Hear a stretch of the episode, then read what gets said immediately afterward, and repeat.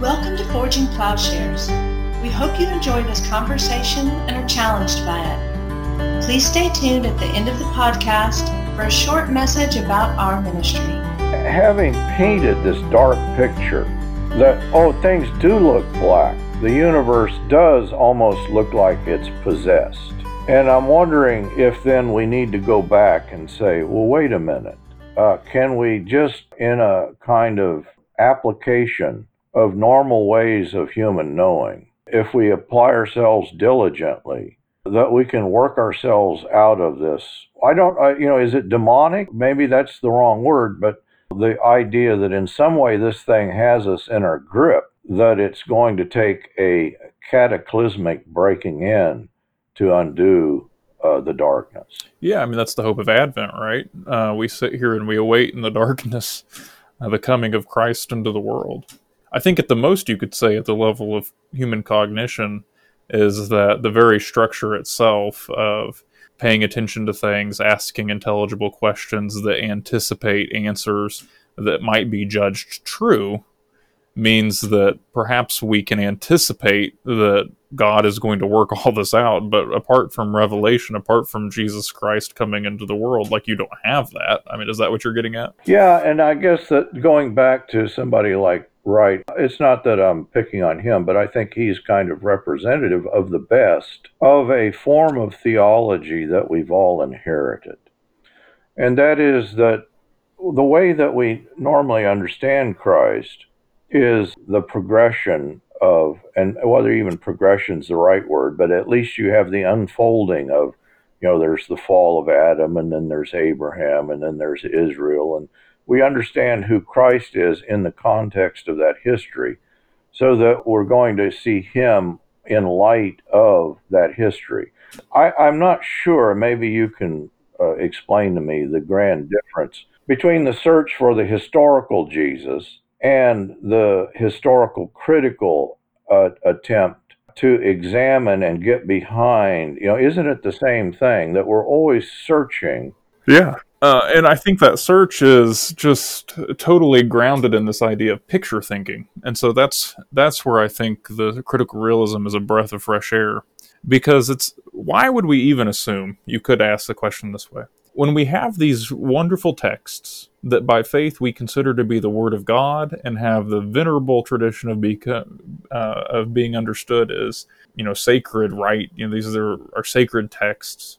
Why would we assume that where the meaning really lies is in the historical event behind all these things? That's the product of picture thinking. Knowing is like taking a look if we can't get to the history, if we can't get to the fact of the matter and reconstructing the history, how could we possibly know anything about God? And to that, I am happy to rail against. But that's based on a whole lot of philosophical assumptions, right? That's based on the idea that uh, development is bad, that the texts themselves are obstructions to knowing the reality, and we're only going to know God in the reality all these are just assumptions that people have come up with in biblical studies that could drive one nuts. Because what we've been given and what by faith we take to you know as a matter of doctrine we take to be a sacred text the word of god is a theological document that's to reveal god to us. And so i think somebody like ben myers saying i mean the history is all well and good. Like let's study history but it's not the history behind the text that's going to gradually introduce Jesus to you. Uh, rather, it's by coming to the text and understanding that as we read, we're going to develop understanding that then becomes personal knowledge for us that we might assert as true and be able to share with others. Uh, we can have a theological conversation. And I think that's perhaps the difference. I really don't know how N.T. Wright plays into what I just said, and that's just my own ignorance. Mark presents a tension within himself. You know, he he does talk apocalyptically. You know that we have something new in Christ, and that this then changes up. This is the context, and of course, in that kind of Christocentric reading, you're not going to read from the beginning forward. You're going to read from the center mm-hmm. in both directions so that you're going to re-understand you're going to it's through a, a recontextualization in christ now that we understand that passage in Isaiah, you know, I, you know, that yes. God is with us. So that the New Testament is, or the, the person of Christ then is the, the revelational, you know, he is the key. Now, that once you say that, then of course you don't want to fall into some sort of supersessionism in, in or a Marcionite kind of understanding, then you say, oh well in Christ then we can just get rid of the Old Testament, or we don't really need the Jews. There is the sense that God has been at work throughout history. He's been revealing himself. And what he did with Abraham, what he's done with Moses, is itself, you know, God is acting. And that is, there is the sense, though, that those acts are going to be comprehended anew in Christ. Uh, and so there is both the idea that here is something new breaking in, but yet it is, there is still mm-hmm. uh, an acknowledgement of God at work throughout history. Well, I mean, just in the sense that as Christians, we have doctrinal commitments. I don't think we should shy away from those. I think we should, as you said, you know, we have to be wary and careful because Christianity has such a history of anti Semitism that we don't allow our doctrinal commitments to become internalized in microaggressions or hate towards Jews, which has often happened in history. I think at the same time, what's nice is we're saying that as Christians we have these doctrinal commitments, and that's why we interpret Scripture the way we do. But we're not saying that Jewish people don't interpret uh, the Hebrew Scriptures well uh, we we can learn from the way Jewish people interpret Hebrew scriptures, and so that's I'm always a little concerned, I guess, with the idea that somehow Jesus replaces the way we know anything, and so we nobody could ever make sense of the Hebrew scriptures apart from Christ. It's like, well, we have doctrinal commitments that coalesce in a theology that makes sense uh, as Christians that we take to be revealing who the mystery of God. The mystery of God is Trinity. But I don't know that I would feel comfortable with saying, well, that automatically means Jewish people cannot understand their own scriptures. Yeah, that uh, we turn to Judaism for insights into the Hebrew scriptures. But having said that, isn't it also the case that they themselves recognize an incompleteness in their own understanding, in that the temple, the sacrifices, were always pointing beyond themselves. Yeah, yeah. I mean, I think uh, it would. You should ask a Jewish theologian. Yeah, I don't think that we would have to come. I don't think that it's necessarily the case that Christians and Jew, Jewish scholars have widely divergent readings of the Hebrew Bible. I mean, we have complementary readings in a, in a lot of ways. Yeah, I've been thinking of Louis Martyn in his reading of Galatians, which addresses this, I think gets at it. And that is, you know, the Galatians we're presuming are Gentiles. And there are the Judaizers coming in and saying, well, you, uh, you've got to combine the two things. And so the temptation is on both sides of this. It's first of all to completely read, read Galatians as a repudiation of Judaism as a kind of supersessionism. But of course, the false teachers are not Jews. They're Judaizers who are fusing a Christian Jewish understanding to say, well, the one is necessary to the other. And what Paul is saying, even though I'm a Jew and I'm going to continue to practice many of these things, the one is not necessary to the other. But neither do you want you don't want to just repudiate it and say oh well then we we get rid of everything uh, and begin because then you're going to turn around and say oh well that means that in some way there is an essence and paul paul's point here is that the jewish history and the galatian history neither one is of that great of a significance his own history is not significant in that sense in that the one is necessary to the other. But of course, we're all still going to be Galatians or Jews or Gentiles. In other words, we can't just shed our culture, but our own cultural understanding or, or just who we are, that this frame is redeemed. You don't want to reify. And I think that's what we're saying in both instances. You know, this is kind of the modern nationalistic movement here that evangelicals, uh, about 80% of them are Christian Zionists. That is, they're going to essentialize Israel, that what God is doing with Israel is really that's, well, modern day Israel. That's really what he's doing. And at the same time, they're essentializing Israel, they're essentializing the American nation state. And of course, both of those are a mistake. Yes, totally agree. Uh, I don't know that you just said so much. I'm just dig through. Uh, yeah, no, I, I agree. Um, Boy, you're sure agreeable today.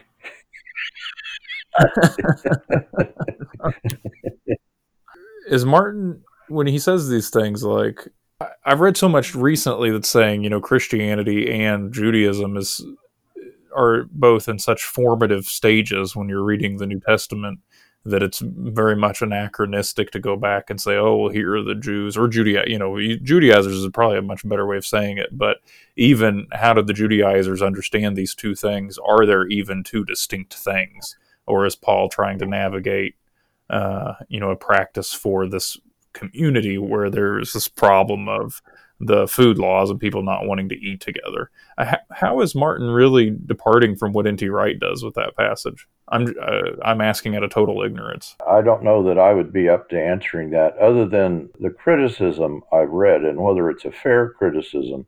The way that Galatians often gets read in one of the two extremes, and what you know that Paul is dealing, though he is dealing with Jewish history but he's not dealing with it in the sort of salvation history form that we encounter, presumably in somebody like N.T. Wright. That, oh, the, the fall and then Israel, and then that all of this is a, a necessary part of recognizing who Christ is. Paul is referencing that history, but he's reading it in such a way that he begins with the promise to Abraham. And then he just skips over, you know, it's not Abraham to the Jews, it's Abraham to Christ. The promise is given to Abraham. Of course, Abraham's not a Jew in in in that sense that uh, he is the the father. He's the predecessor, and so the significance in a Pauline understanding is not salvation history, but it's promise and the fulfillment of the promise in Christ are the Jews in some way a, a, kind of intermediate state? Not in the sense that, oh, there's progression through Israel to Christ. In other words, Israel is a marker, even under what Paul is saying. There's this kind of difference that he talks about the slave woman and the free woman. But it's not like Jews are an intermediate stage on the way to Christ in the sense of progress but you might talk about, oil. there is a, a differentiation. But in the end, Paul reduces all of that to slavery. In other words, the Jews were enslaved. Their enslavement was perhaps peculiar, but not really. And the Galatians were enslaved, so much so that he can say, you know, you Galatians, you, you were idolaters. And if you return then to what these Judaizers are saying, the equivalent is going back to idolatry. And so Paul's depiction of the elementary principles that are at work, they're at work in Israel, in the law, at least in the human orientation to that law, and they're at work in Galatia. So the escape from those elementary principles, the enslavement, is what Paul's emphasizing in his depiction mm-hmm. of his own history you know, he talks about his own conversion and he talks about that conversion. God revealed himself to me in Christ. It's there in the Galatian history. He's saying, You Galatians, Christ was portrayed crucified to you. That is, he's saying what happened to me is what happened to you, and that this God, you know, God breaking into history is the the significant thing. The history is not the significant thing. So is it like predicated on uh, an experience? What does that mean? So how uh, how does one encounter God breaking into history in Christ? Well, it is in the preaching of the gospel. You know, Paul will talk about it that the gospel that I preach to you. Okay. And of course, it is in his own case the encounter with the light of Christ. So it's not that it's uh, apart from, you know, it's not in isolation from the gospel. It's not an, and a part of the presentation of the gospel is the present, you know, that these things happened. But when you encounter Christ in the gospel, in the presentation of this history, it's no longer simply reducible to those past events because the event is now unfolding in your life so that the event continues. The act of God continues in each of our conversions. Okay, so I'm, I'm trying to wrap my head around what the significant. So, like, you take take something like the Road to Emmaus account, and Luke portrays Jesus as, uh, you know, explaining the scriptures of Israel to explain who he is. Isn't that sort of what Paul's always? I mean, Paul's always quoting scripture to explain who Jesus is. Is it is the distinction they're trying? I don't. I guess I don't understand the distinction because you're always dealing with uh, or I'd be happy to make a distinction between history. It's like there's history and then there's history that's written about. Like his the history is whatever we're preaching, right? The history is not like whatever happened. Like I'm fine with that in the sense that uh, we don't need to get behind. Uh, you encounter Jesus in the words preached. Okay, like we don't have to go looking for Jesus anywhere. I find I see where that's maybe important to say, but I don't understand how how would you know Jesus apart from, as you said, the gospel being preached, but isn't the gospel even then preached in the words of the Hebrew scriptures? Like it seems to be all of a piece in some way. What's the distinction you're trying to? Yeah, I think I think it is. It is saying what is prior. Is the act of God in Christ prior to or the, the thing that he's doing that now reconstitutes or an, is an insight into the Hebrew scriptures in the same way that what God was doing with Abraham. In other words, it's God's act that is prior to or is formative of our understanding so that you can read the Hebrew scriptures apart from Christ. And maybe that maybe even to say it in that way is already wrong, but in other words, apart from the full revelation of Christ that we have in the New Testament, because Christ is always, in a sense, being revealed. But that revelation that we have in Christ means that we're going to go back and we're, we're going to read passages like, you know, Isaiah's God with us passage. And now we realize, oh, this is God with us, that the light has broken in to the darkness that God's act is fulfilled in Christ, so that we're not going to read the Old Testament. You know, this is the, the I think, failure of recent Old Testament scholarship that we were probably all sub- subjected to, and that is, oh, well, we just have to read it in the uh, understanding of the original authors. Well, the original authors, maybe they didn't understand it themselves. In other words, I think we're acknowledging that prophecy always, even in the mind of the original prophets, pointed to something that they were looking to being fulfilled in Christ. And so I picture, you know, when we, we often wish we knew what Jesus was saying on the road to Emmaus. Oh, I think we do know. I think that's what the uh, is being unfolded to us in the epistles, in the in the writings of the New Testament there is the explanation of how Christ is actually the center of that whole story, but we can't locate that until we have the incarnation. Well, I mean, yes. I guess I don't understand. So, in some sense, it's to say that the point of Scripture is to reveal God to us, not to. I mean, it's just be to say the point of Scripture isn't so that we know what the prophet was thinking.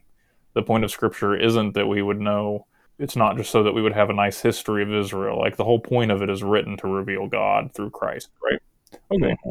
Uh, right, right. But what's so what's uniquely apocalyptic about that in the sense that people weren't already saying this? I think it is the the notion there is a reconstituting, a breaking into history that this is an, an act of God in Christ uh, that we're not going to interpret through the context that we're in.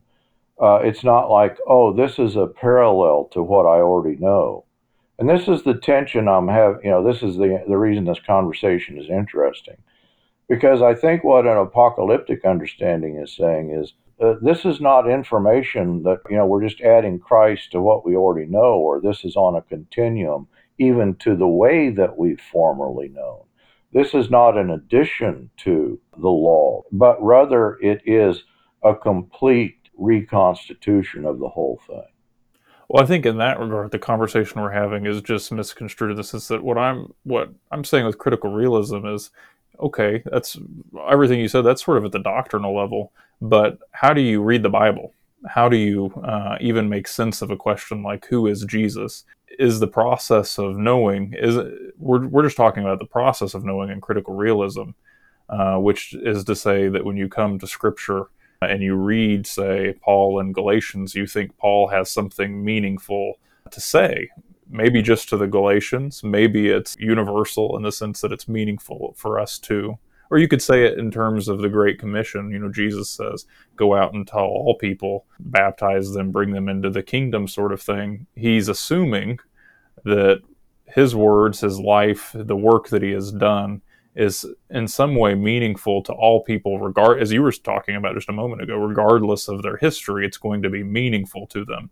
Okay that's good. So now how do we how do we communicate this and it's in what I'm talking about with critical realism is really in that does the communication make sense in the sense can you present Jesus to somebody in a way that it's going Jesus is going to be the answer to life's biggest question? What does it mean to be a human being? And then you're going to be able to make a judgment of fact on that that changes who you are. And I'm just saying yes that's what's happening.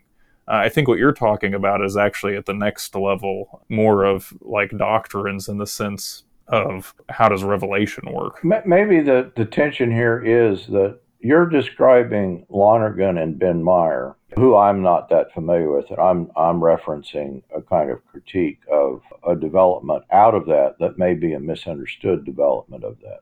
So it, we don't want to confuse those two things and, and talk at cross purposes. I'm always assuming that Lonergan is fully taking into account something like what I'm describing. But I don't, I, I can't claim to know that. I, I haven't read him. But the mm-hmm. difference mm-hmm. would be that once we t- have God as the object of our knowledge, that in fact, knowledge itself is changed up in Christ. And that knowing then is determined within the parameters of what it means to know Christ. So, what does that mean?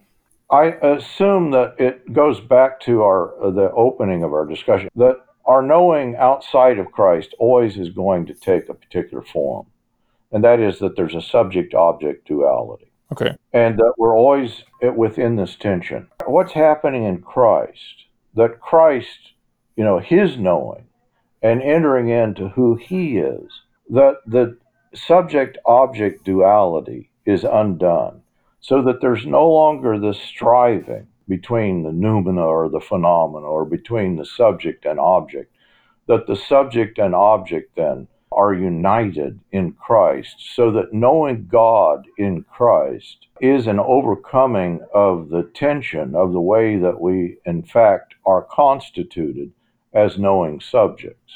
So it's a description of entering into an alternative with God as the object of knowing, subjectivity is itself reconstituted so that there's an alternative understanding. Uh, how, how does this actually happen for people, though? I mean, it certainly doesn't happen at baptism for most people. Yeah. Uh, I would hesitate, you know, to say most people don't ever even have this conversation. Most people aren't even aware that they're doing subject-object duality. But we usually, uh, in a gracious mood, assume these people are still Christians so like I guess that's the part like it sounds just like sort of a abstract doctrinal assertion that I'm just wondering how does that actually play out? I, I like your question in that what has to be part of this is that our own discipleship is an entry into what we have in Christ. Uh, we all believe there's a reconstitution of human agency in Christ, And, and of course, the tension is well, how? How does that happen? That's your question. And I think it's a good question that this sort of conversation gets at that we recognize. And I don't mean to, to make it completely dependent upon our capacity for recognition, but nor do I want to, to leave human agency outside of it. In other words, as we fully engage in who we are in Christ, I presume that we can actually make progress in being Christians. So I agree. Like, obviously, I think something happens in Christianity where we make progress as Christians. Is there like an example though where I guess I'm just hesitant. Who has gotten this? Who has understood this aright and that has developed a quality of saintliness or holiness in their life? Is there an example? Yeah, I assume that that is what Paul is saying when he says, Follow me as I follow Christ. It is something that's to be modeled to us. You know, in our own lives, do we encounter examples of this? Oh, I think we encounter it all the time. We realize, oh, here is someone who is living in a, a kind of unity, uh, a peaceableness that is modeled for us then in all sorts of ways. That it may be in their treatment, their loving treatment of other people, because ultimately that's what we're describing is a life of love. Because as long as we're caught up in a subject object duality, in a kind of antagonism, I presume that we're going to continually fall back into othering other people or essentializing ourselves over and against the other. And what love is going to do is it's no longer going to be Jew, Gentile, slave free, yeah. male, female. Not that we're obliterating those categories, but those categories are no longer definitive for us. And so I think we can talk about it that there are those who articulate it for us, there may be those who live it out for us, but I presume that there's all sorts of models that are given to us that we can imitate. So I think that your critique of subject to object duality is similar, complementary, or maybe even all, nearly the same thing is what uh, Lonergan or I've been explaining as you know this critique of picture thinking. Uh, you know, described in both the same way, whether it's from the perspective of a naive realist or from the idealist. It's this, you know, you could do the Lonergan does this silly kind of example of uh, you know, Jack and Jill both hold up their hands and they realize the eye is not in the hands, but they see the hand as object. And so uh, then, you know, Jack says, This is my hand. And Jill says, Well, I think this is my hand. And so there you have the naive realist and the idealist. But the whole problem is the way we're going about this is like knowing what my hand is, is seeing it. You know, that's not real understanding, is what he would be saying. And I think that's sort of what you're getting at is saying we're getting away from this duality of subject object thinking. I guess what I wonder is are you positing there's this difference or that there's this change that happens somehow when you become a Christian? How does one overcome subject object duality? Yeah, again, I, I, really like your question because that's the tension in what I'm saying. Okay. And that is that I, I presume that first of all, I think that as Christians, what we're saying is that this is that what is given to us in Christ is uniquely that. In other words, that there there really is a, a difference that's constituted. But isn't it the case that at some level that people are able to do that? That suddenly people are absorbed in uh, what they're doing in such a way that they are changed by you know, and it can be any any uh, process. You know, this is what we're describing. I think is involved in the scientific revolution I think it is a description of the linguistic shift in philosophy that's being described in a Wittgensteinian understanding.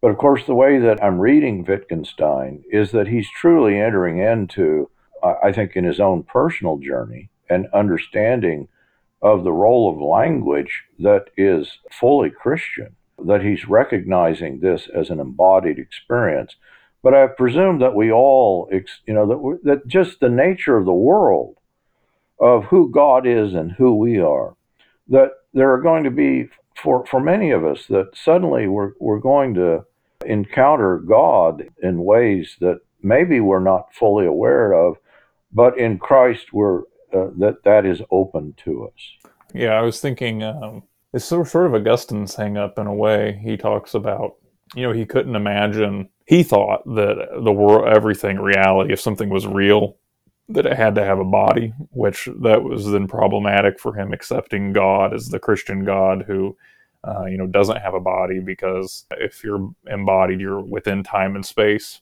sort of thing. Uh, you know, the universe would be infinite and God would be a thing within the universe. He almost describes it as a turn away from subject object duality or picture thinking uh, that allows him to become a Christian. I guess we could say that's a grace. I don't know. It's just an interesting thing to think about. Like, how does that actually happen? I think, you know, Lonergan would say it's intellectual conversion because it involves, as you're describing, it's not just, oh, now I know something new, but rather the way I view the world is now changed up. That's fascinating. Well, I think we're running out of time, but you should have the last word, Paul. What do you think? Uh, what's your estimation of both what you're doing and apocalyptic stuff and how critical realism may or may not be helpful mm-hmm. to that conversation. Well, I, th- I think that we've hit upon an, an, agreement. In other words, you've engaged Lonergan and Ben Meyer, and I really haven't done that. But from what our discussion is, that there is, in fact, no inherent tension there. Uh, that these two topics, that there that there's a complete or a potential for a complete reconciliation uh, or, or agreement between what's happening, but that in fact there may be a kind of stunted Lonerganian understanding that is not fully appreciative as you get uh, of Lonergan as you might get it into right. Oh, well, thanks. This has been a good conversation. Wonderful, wonderful talk. I'm glad we could do this. Thank you for listening to this episode of Forging Plowshares. You can learn more and join our growing community by visiting forgingplowshares.org. Please consider supporting at patreon.com slash Paul Axton or by donating at forgingplowshares.org slash donate.